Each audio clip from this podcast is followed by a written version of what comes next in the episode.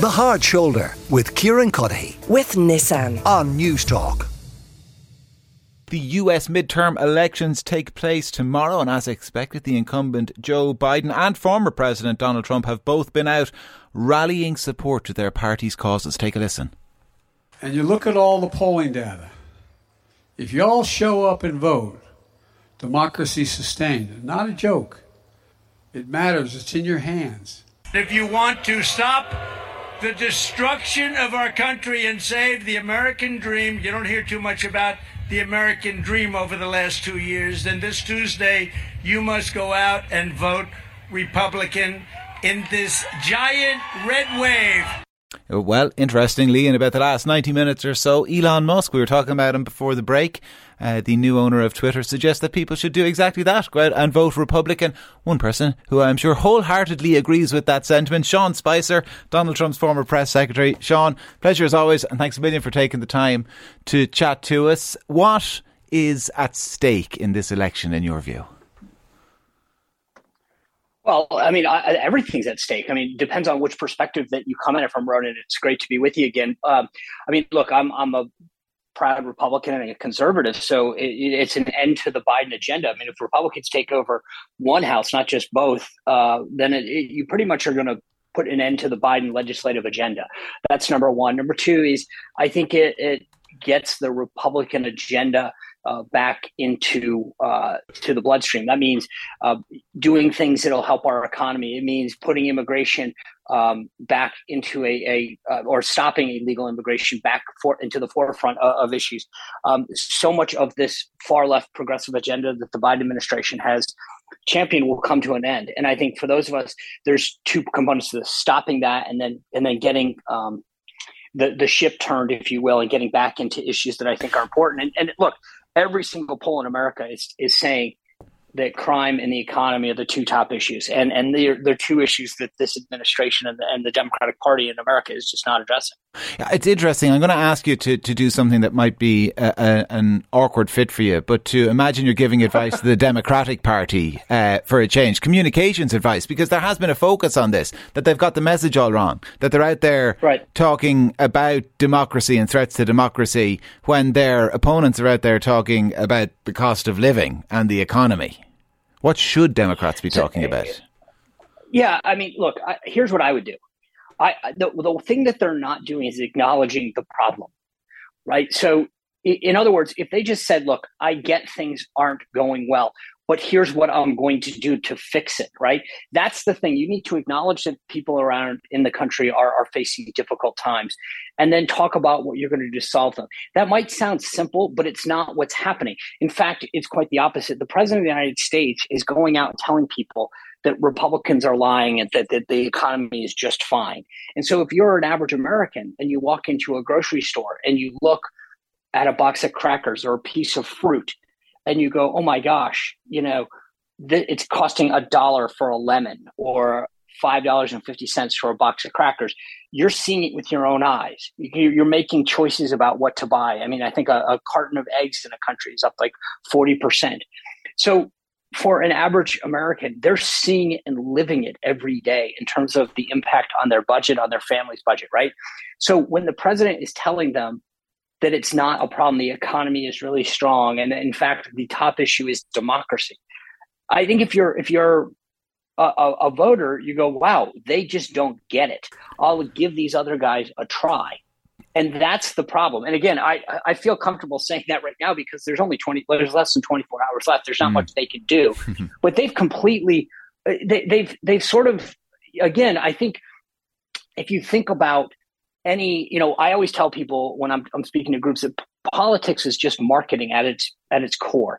You're selling a product. Um, in this case, it's either a candidate or a policy. And you can't look at your potential customers and tell them that they're idiots. And frankly, that's what the Democratic Party in this country has done to voters. But uh, do you feel, though, personally, any disquiet at the rhetoric from some of the Republican candidates? Because you and I have spoken before about say the, the, the, the, most recent presidential election, and you are of the view that there is no evidence for you know voter fraud, uh, and you've said that elsewhere as well. Yet a lot of the people running, uh, you know, are are kind of stop the steal candidates. Well, look, I look if, if you're if you look at what happened last cycle in terms of Pennsylvania or Wisconsin, uh, Nevada, where local officials, without any legal authority, changed rules. Um, and they extended voting time periods, or in the case of Pennsylvania, allowed people to vote in defiance of their own state constitution um, and and take ballots that didn't have proper signatures, whatever. That's a valid concern to have. To say, wait a second, you didn't follow the rules.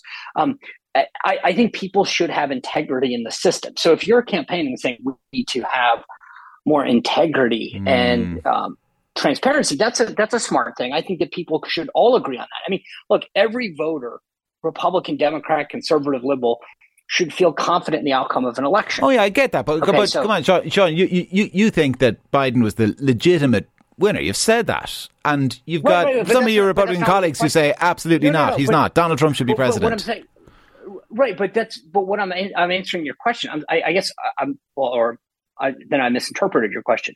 What I'm getting at is I think there's a difference between going out and, and first of all, I don't think to, to the question you asked a moment ago, I, I, I, think that for, for a lot of folks in the in the media, they want to follow the Democrats' lead and make this about issues that aren't, frankly, at the forefront of the American public. And it's the same thing with this January 6th commission.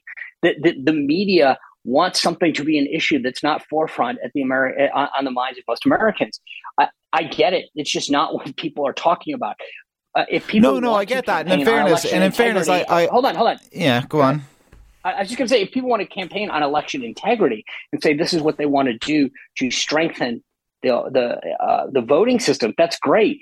I, I personally think that, frankly, um, campaigning on the past isn't a smart. I mean, that just doesn't make sense on any issue because voters want to know about what you're going to do in the future. So running around talking about what happened, you know, two years ago, just from a political standpoint, just doesn't make a ton of sense.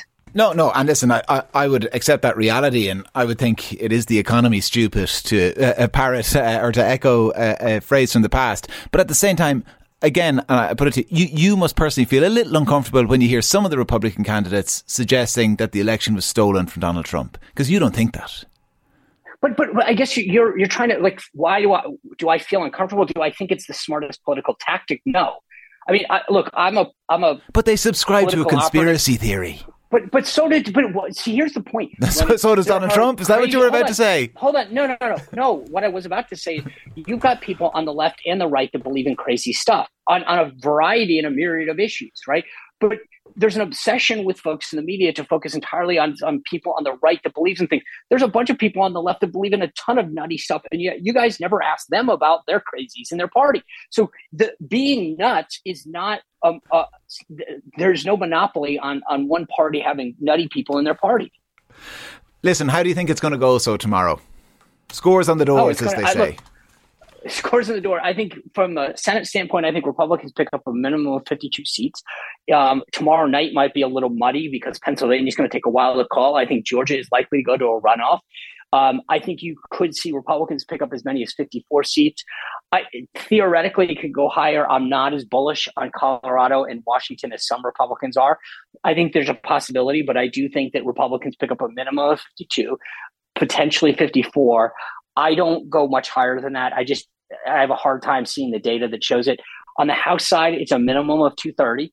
I think you can get to 240 and beyond that, you know, it maybe, but again, uh, we'll have a couple probably go into a runoff. Hmm. But um, one of the things that I would caution everybody in the media is Republicans picked up 13 seats last time. They're already at, if they get to two, say, say they pick up to, you know 20ish seats and get to 235 historically speaking that's one of their largest majorities and and so people are saying well how many you know if they pick up 20 that's not a huge number. It is because you can only get so big of a majority right? Yeah. so if you look at the, the in 1994 they had 230 seats. That was one of the largest majorities in, and that was you know the big wave in 2004 so they've already picked up 13 seats last cycle when Trump, you know in, in that seat that that election that Trump didn't win.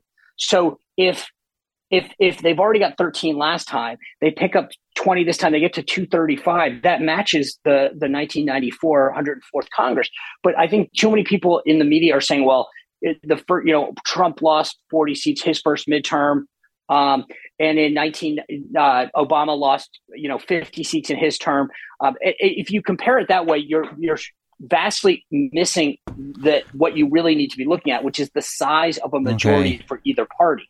Um, and, and that's because if you get if, if they like anyway, that's my point in this is that I think too many folks are worried about how many total seats they pick up tomorrow night, um, as opposed to uh, what the size of the majority yeah. they end up with.